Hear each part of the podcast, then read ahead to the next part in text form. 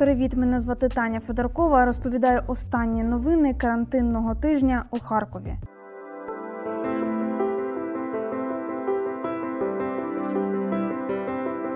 Про те, чим завершилася історія про яйця.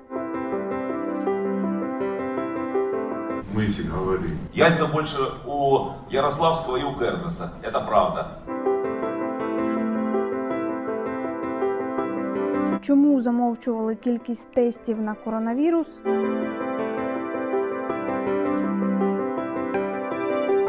Щоб не було всяких інсинуацій, тому що крутяться різні спеціалісти, які починають оцінювати кількість і качество. Що відомо про перший випадок ковід дев'ятнадцять у харківській статистиці? Друзі, вимушений повідомити, що на Харківщині зафіксований офіційно перший випадок коронавірусу. Але не перший фактичний. Коронавірус підтвердили в заступника голови Харківської облради Володимира Скоробагача. Разом з дружиною, в неї також діагностований ковід дев'ятнадцять, посадовця госпіталізували до київської лікарні. А ще спілкуємося скайпом із харків'янином Анатолієм Мажорою, який застряг у Таїланді і сумує за ковбасою. Тоді я зараз скажу Владі, що вона тихенько тут мугикала. В принципі, Федюнька, я вже готовий говорити з тобою.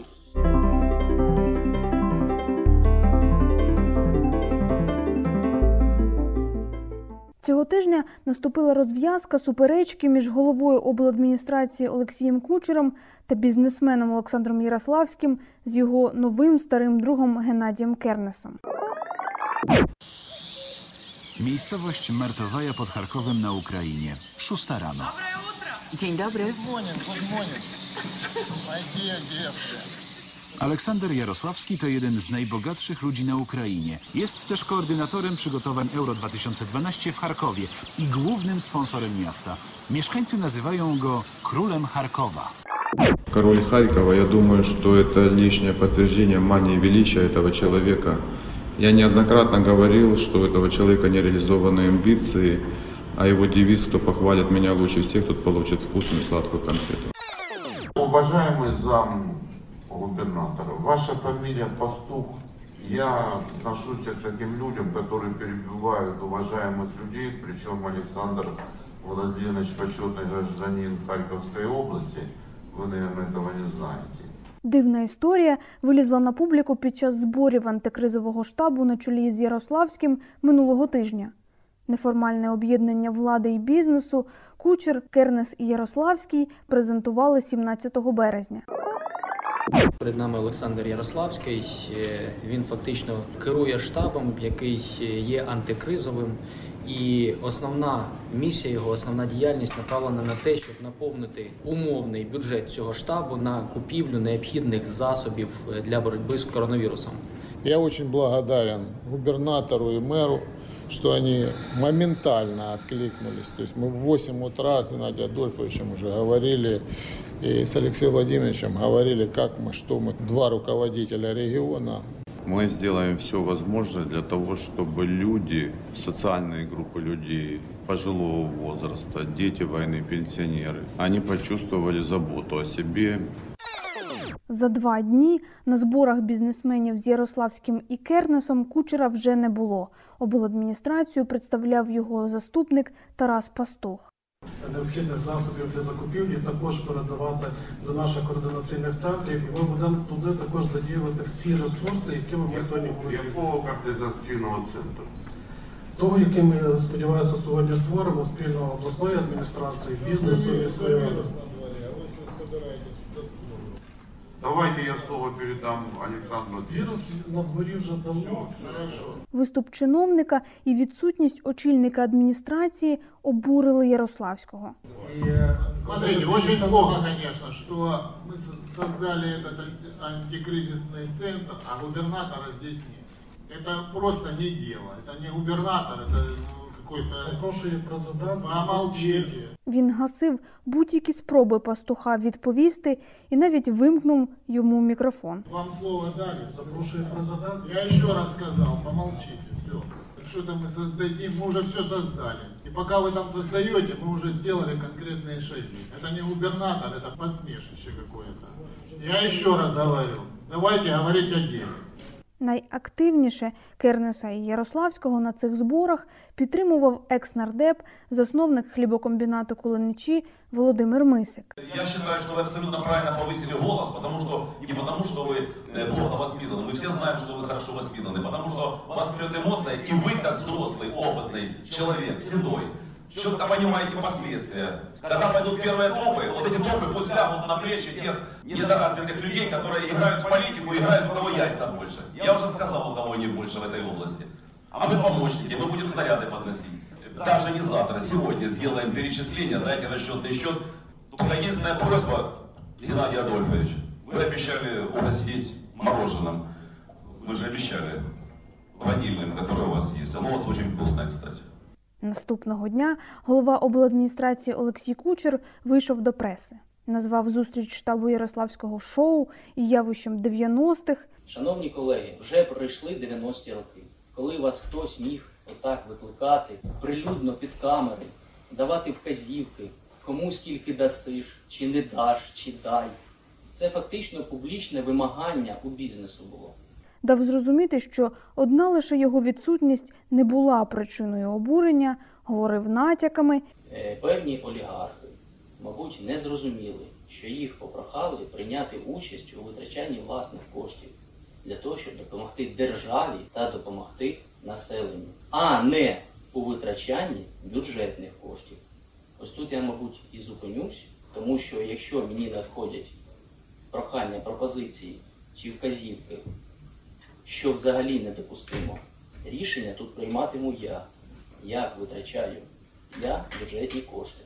І пообіцяв жорстку реакцію. Я принагідно звертаюсь до Кернеса. На мій погляд, в Харківській області саме він є абсолютно деструктивним елементом, абсолютно, я підкреслюю, який, власне, зорганізував все те, що відбувається. Реакція наша буде досить жорстка, тому що ця особа не займається речами, не займається тими, якими необхідно займатися меру. Скажіть, будь ласка, Кернес вчора приймав там участь, і він не боявся захворіти на коронавірус. А сьогодні, коли розглядається судова справа в Полтаві, в нього карантин. Реакція буде жорсткою, зараз є певна інформація, ну ви про неї трохи пізніше почуєте від правоохоронців. У мера із відповіддю не забарилися.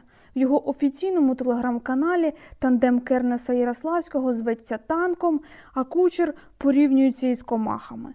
Ні, губернатори, це не дев'яності роки, а дві тисячі двадцятий рік, і у нас на порядку денному боротьба із коронавірусом. А у дев'яності роки, якби мені попався такий, як Кучер, і підвів мене, як підвів він нас усіх, я би його розчавив, як клопа. Те, що тримав у собі голова обладміністрації на прес-конференції, того ж дня він написав у Фейсбук. Коментуючи написане мером Харкова, я би сказав, що Кернес і Ярославський – це танк, який скоріше схожий на трактор виробництва ХТЗ, випуск яких Ярославський так і не налагодив. Хоча багато про це говорив. Тепер він вирішив дати заробити компанії свого брата з постачання медобладнання. Це їх право, але я у цьому брати участі не буду. Минуло ще три дні, і Кучер видалив цей запис із формулюванням «не час для емоцій». Джерела «Української правди» стверджують, Кучеру довелося вибачатися перед Ярославським після розмови із президентом. Все, що було колись, залишили в минулому. двадцять четвертого березня у Харківській облдержадміністрації Кернес, Ярославський і Кучер об'єдналися заново. За одним столом зібралися харківські нардепи. Причому я хотів би підкреслити, що народні депутати різних політичних вподобань. Перетнулися давні суперники Кернес і Фельдман. В Харків доставили китайські тести, але їхню кількість не назвали ані Ярославський. В Харків попало достатньо кількість, я вже не хочу ті кількість там озвучувати, щоб не було всяких інсинуацій, тому що крутяться різні спеціалісти, які починають оцінювати кількість і качество. Тобто, от тести, які прибули в Харків, це тести, це золотий стандарт. Ані Кучер. Давайте ми не будемо там розповсюджувати всю інформацію, тому що і інтерпретують там по-різному. Є певні політичні маніпуляції, в які ми не будемо зараз вдаватися, але ще раз кажу, що на Харківську область надійшло найбільше тестів. Що було, те загуло, прокоментував Ярославський конфлікти з Кучером. Скажіть мені, будь ласка, якщо я виділив Харківському регіону два мільйони доларів, пожертвував моя сім'я, ну я б краще брату б віддав, да і все, на цьому б все закінчилось. Якщо я, якщо я организовывая там как бы его э, заработки в, в, в обладминистрации, да, или где, где-то, где-то там звинувачивали. Но касательно конфликта его нет. Я думаю, что нам не надо заострять на этом внимание, его нет. Все же таки называли губернатора посмеховичком. Мы поставили точку, перевернули эту страницу и двигаемся дальше. Это вчерашний день, у всех эмоции, у всех какие-то там настроения. Ну, это не должно влиять на работу. Никто к деньгам не прикоснулся. Голова обладміністрації причин зміни позиції не пояснив. Ми провели відповідну риску у своїх взаємовідносинах і далі вже працюємо і рухаємося разом. Зловживання на медобладнанні жодних не було, правоохоронці це не розслідують. Я вже відповів вам. Ви обіцяли жорстку реакцію. Я дуже дякую, що ви мені задаєте питання, але я вже відповів. Кернес залишився при своєму. Тому я хочу сказати, що всі ми єдині, одна команда. Геннадій Дорфович, ще кілька днів тому ви не були єдиною командою і досить різко висловлювалися на адресу Олексія Кучера. В вашому телеграм-каналі щодо нього були такі висловлювання, як моль і клоп. Скажіть, будь ласка, чи ви забираєте ці свої слова? Олексій Володимирович Кучер дав сам відповідь, поставив пост на своєму Фейсбуці. Так що ви мене просите, щоб я забирав свої слова. Я свої слова забираю тоді назад, коли це потрібно. Я написав на ту мить, на ту мить воно і стоїть. На двадцять п'яте березня до Харківського лабораторного центру надійшло п'ятдесят три тест-системи для ПЛР-досліджень, найточніших, з китайського вантажу, повідомила в ефірі Суспільного Любов Махота, керівниця лабцентру, уповноважена на посаду головної санлікарки регіону. п'ятдесят три тест-системи. Одна тест-система розрахована на дев'яносто шість досліджень. Це не означає, що на дев'яносто шість осіб, оскільки на одну особу може бути витрачено декілька досліджень. Ну, в середньому, можливо, на сімдесят осіб можна розраховувати. Будемо бачити, як буде далі йти розвиток нашої ситуації. Чи по італійському, іспанському сценарію, чи по східних країн. Ще п'ять тисяч експрес-тестів Харківщині надала держава. Базовими лікарнями регіону, де прийматимуть пацієнтів з коронавірусом, визначені обласні інфекційні лікарні – доросла і дитяча. Однак партію тестів в обласній клінічній інфекційній лікарні прийняли тільки напередодні, підтвердив її керівник Павло Нартов. Они уже зашли, пять тысяч зашло, просто угу. их не перераспределили, чтобы вы знали. Угу. Сейчас они у них есть, у нас пять тысяч вот этих швидких угу. тестов, пять тысяч. Да, и мы, угу. мы, мы уже сделали, по-моему, тридцать семь исследований, ага. мы уже тридцать семь сделали. Зареєстровану двадцять п'яте березня Харківським лабцентром підозру на коронавірус Київ підтвердив за три дні. Голова обладміністрації Олексій Кучер виклав відеокоментар. Особа знаходиться на ізоляції, хвороба протікає в легкій формі. Коло контактних осіб відомо. Ці особи знаходяться під наглядом лікарів, проводяться відповідні медичні роботи. Всі засоби захисту, про які ми повідомляли, які надійшли з Києва, які були поставлені бізнесменами, вони всі передані до наших лікарень. На сьогоднішній день ми маємо достатню кількість тестів, які використовуються тоді, коли приймає ріш, рішення саме лікар щодо їх використання. Чоловік до тридцяти років приїхав з Франції, сімнадцять контактних людей в самоізоляції. Це все, що офіційно відомо про першого інфікованого коронавірусом у Харкові.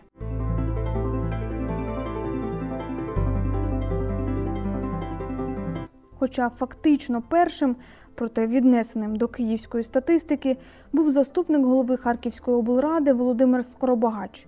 Він захворів слідом за дружиною після повернення з Європи і продовжує лікування в Києві.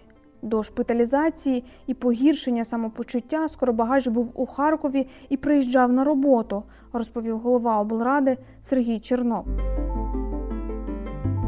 Проведені всі необхідні лабораторії нашої заходи дезінфекційні. Всі дев'ять чоловік, які були в контакті сьогодні самоізольовані, їх стан здоров'я задовільний, їх контролюють щоденно лікарі. Днями пневмонію діагностували у заступника голови обладміністрації Михайла Черняка. ПЛР-дослідження на коронавірус було негативним. Штаб з ліквідації надзвичайної ситуації на Харківщині замість Черняка тепер очолює Тарас Пастух.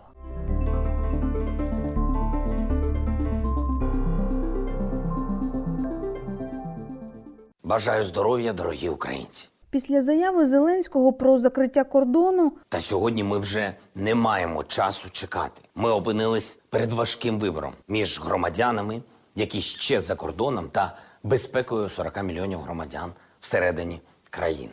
У пунктах пропуску скупчилося тисячі людей. Будь-які пасажирські перевезення, авіа, залізничні, автобусні припинені. Ті, хто не встиг, ще можуть перетнути кордон пішки чи на власному авто, заявив міністр внутрішніх справ Арсен Аваков.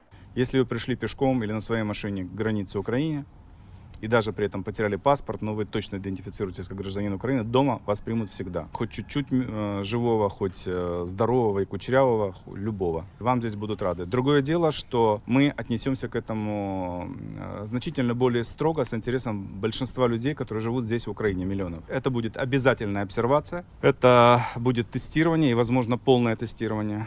И это будет более строгая ситуация. В останні тижні харківська поліція розшукала десятьох самоізольованих. У згоді на перебування вдома протягом чотирнадцяти днів вони вказали невірні адреси і телефони. Загалом в самоізоляції на Харківщині понад чотириста людей, розповів начальник обласного управління поліції Валерій Сокуренко.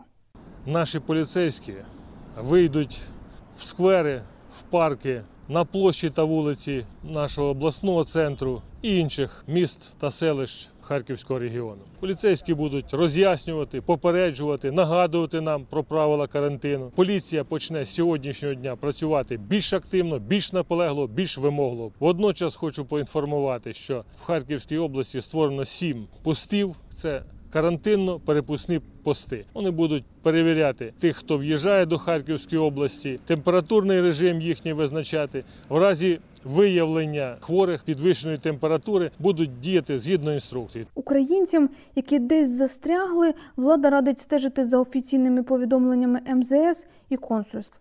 Ми поступово повертатимемо вас за кордон, але з урахуванням епідемічної ситуації у місці вашого перебування, а також рівня забезпечення необхідними засобами та готовності медичної системи до вашої обов'язкової ізоляції. Про труднощі повернення за кордону я розпитала свого колегу Анатолія Мажору.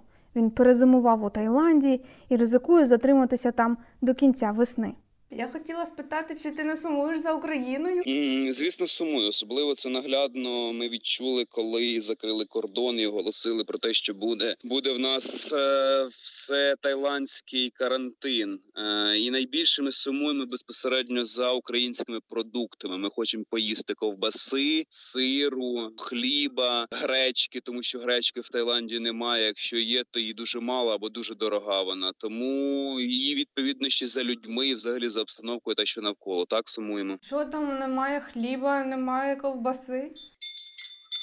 Е, дивися, ковбаса є, хліб є, але вона не така. Це по-перше. По-друге, різновидів тут в рази менше, ніж у нас. І по-третє, вона не така смачна і плюс ще й тут дорога. Україна закриває всі кордони, і то ніяких взагалі немає можливості повернутися, чи і немає поки що і бажання повертатися, поки цей час не пройде. Перший факт в тому, що ми особливо і не плануємо їхати зараз додому. Тобто ми тут живемо з грудня, це можна назвати, ми приїхали в Таїланд зимувати. І в нас в планах було до вісімнадцятого квітня бути в Таїланді, потім повернутися в бік дому, безпосередньо ми планували полетіти в Стамбул, ще там пару тижнів побути, і десь на початку травня вже будь вдома. Такі в нас були плани. Але враховуючи те, що позакривали кордон, то ці плани в нас трішки підвішені, тому що тепер я розумію, що вісімнадцятого квітня ми по-любому не повернемося нікуди,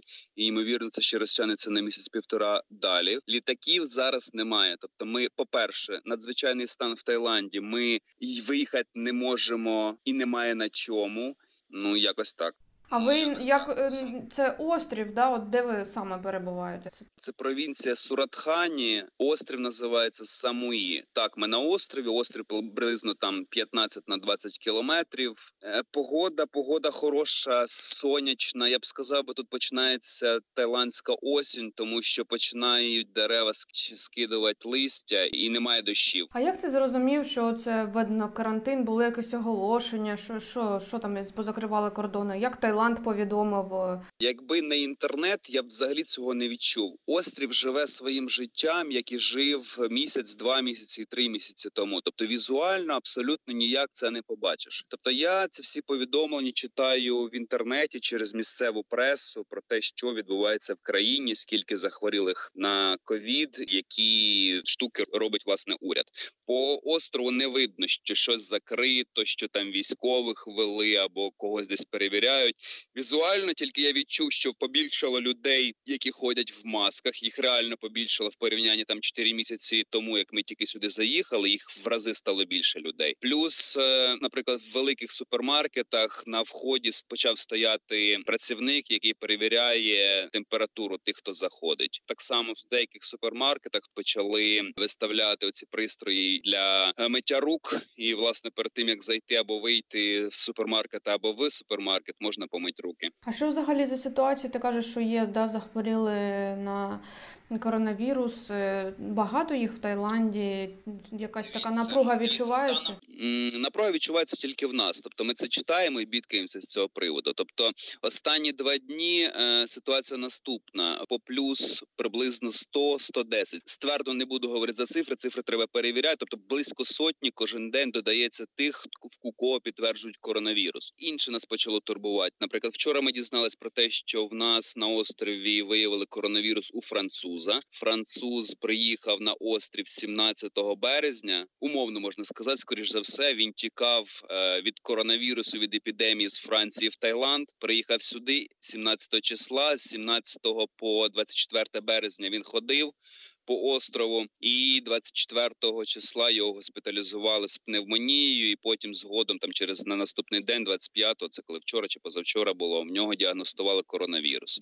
І ще гірше заключається в тому, що сьогодні діагностували другий випадок коронавірусу у нас на острові. Ми трішки напружуємося з цього приводу, тому що до цього нам було спокійніше. На острові немає коронавірусу, і ми себе відчували спокійні. А тепер випадки почали з'являтися, тепер якось моторошно стає. Ви якось обмежуєте себе, ви не виходите, ви чи не змінили поки що свій побут? Побут ми змінили десь місяць тому. У нас така своєрідна самоізоляція, або, можна сказати, недосамоізоляція. Тобто ми живемо в будинку, нас троє, я, дружина і дитина. Ми сідаємо на наш байк, їдемо на пляж, по дорозі ми ні з ким не контактуємо. Приїжджаємо на пляж, на пляжі людей зазвичай мало. Тобто там через кожні тільки тридцять метрів якась людина може сидіти, загорати або плавати. Ми точно так само повертаємося назад і більше ми нікуди не виїжджаємо. Максимум, що може бути, це ми виїжджаємо в супермаркет або в якийсь магазин або на ринок, але тоді зазвичай я сам туди їду. Вдягаю маску, вдягаю захисні окуляри і таким чином ходжу по ринку або по супермаркету. В супермаркету я припинив брати візочок, тобто я все ношу або в руках, або беру з собою сумку для того, щоб не контактувати з візочками, які брали до мене люди. Я накупив пачок з з вологими серветками антибактеріальними, і ми постійно витираємо руки. Тобто приїжджаємо додому, руки з милом миємо. Ми з дружиною вирішили, що це нормально перейматися з приводу нашого здоров'я. Це нормально постійно дивитися над тим, щоб руки в нас були чисті і постійно їх дезінфікувати. Тобто ми не панічно цього боїмося, ми намагаємося це робити, не то що намагаємося, намагаємося. Ми, ми робимо це механічно і через те, що просто так потрібно і так буде безпечніше. В аптеках взагалі масок зараз немає, тобто можна тільки маски шукати в якихось магазинах, де вони лишилися, де ніхто не знає, що вони там повинні бути. Тобто в логічних місцях масок не знайти. В нелогічних, от я, власне, тільки в одному місці знайшов маски, які в п'ять-шість разів дорожчі були. А у вас були якісь контакти з українським консульством, якась реакція від української влади для тих, хто за кордоном, в Таїланді, щось таке виходило на вас? Я з цього якось так посміявся. Коли президент оголосив, що сімнадцятого березня закривається український простір, ми тоді ще посміялися, типу, а де наше посольство в Таїланді, яке повинно нам, не знаю, подзвонити, смс-ку написати чи ще щось. А потім ми зрозуміли, що ні, якщо я сам кудись не подзвоню, я нічого не дізнаюся і про мене ніхто не дізнається. Ми не контактували, тому що в нас віза не закінчується, у нас є час для того, щоб тут перечекати. З того, що я бачу, посольство настільки перенавантажене, що я навіть, навіть поки що не маю потреби в тому, щоб з ним зв'язуватися і відволікати від, можливо, якихось більш нагальніших питань, кому більше потрібна допомога, ніж мені. У нас більш-менш нормальна ситуація складається, тому що ми сюди приїхали не відпочити на два тижні і тут зависли, а ми приїхали сюди пожити, позимувати, плюс я звідси працюю, є інтернет, тому я можу працювати, і тому з цим у нас питань немає. Але я думаю, що є багато людей, от, зокрема, історії були з Балі, з Індонезією, де там багато людей зависло, якраз зависли через те, що вони не можуть ні фінансово повернутися додому, ні квитки купити. Один неприємний момент заключається в тому, що в нас були квитки Таїланд-Стамбул, Турція, на вісімнадцяте квітня від авіаперевізника Fly Dubai. Fly Dubai відмінили цей рейс і у відповідь нам не повернули гроші, а дали ваучер на цю суму для того, щоб впродовж року ми могли використати ці гроші для за рахунок наступних квитків, які ми захочемо купити. Неприємність заключається в тому, що Fly Dubai не має жодного рейсу в найближчі два місяці, і відповідно ми навряд чи зможемо Fly Dubai куди-небудь полетіти. Ті вісімсот доларів, які я витратив на квитки, вони в підвішеному стані. Ви виходите з цієї ситуації? Чи все-таки є якась така сум за тим? Нас є, ну, по-перше, я переймаюся те, що відбувається взагалі навколо мене. По-друге, є трішки все-таки острах того, що ми теж можемо захворіти, ну, як і будь-яка людина, да, сто відсотків ніхто не може ствердно сказати. І по-третє, я дуже переймаюся з приводу закінчення візи. Я сподіваюся, у нас віза приблизно до середини травня буде. І до середини травня, сподіваюся, що хоча б почнеться десь, відкриваються якісь маршрути і тому подібне. Тобто, от зараз фізично впродовж квітня я не зможу з Таїланда виїхати взагалі. Зараз кордони закриті в Таїланд. Зараз виходить так, що в нас оці три місяці спливають в середині травня, там плюс-мінус сімнадцяте травня десь виходить. А я не знаю, що буде сімнадцятого травня. Зараз я не можу нікуди виїхати з Таїланду, і я не зможу, наприклад, продовжити візу, якщо вона завершиться оці три місяці. Якщо я не зможу фізично виїхати, то мені треба буде, мабуть, подавати якісь документи, якісь пояснювальні, писати записки, я не знаю, що це буде. Дзвонить в посольства, волач, я не знаю, що я буду робити. Мітингувати буду, що, що я ще можу зробити. А і далі можна галами продовжувати, далі, далі проплачувати цю візу? Це законодавчо так, так не можна. Як там влада, як там взагалі? Влада все добре. Папа, а на який ми пляж поїдемо? Секрет? Ми поїдемо на секретний пляж. На самий кодовим... дальній? Ми поїдемо на секретний пляж з кодовою назвою дев'яносто градусів. Там що, дев'яносто градусів вода? І вона ні з ким не спілкується, окрім нас, мене і дружини. І їй через це час від часу сумно буває. Е, раз на місяць ми обов'язково сваримося. Посуд не б'ємо, якщо ти про це говориш. Словесно погримаємо один на одного, розвернемося, розійдемося по кімнатам, посидимо, через три години вже помирилися. Дякую, Толік. Щасти тобі. Обіймаю вас, теж тримайтеся там.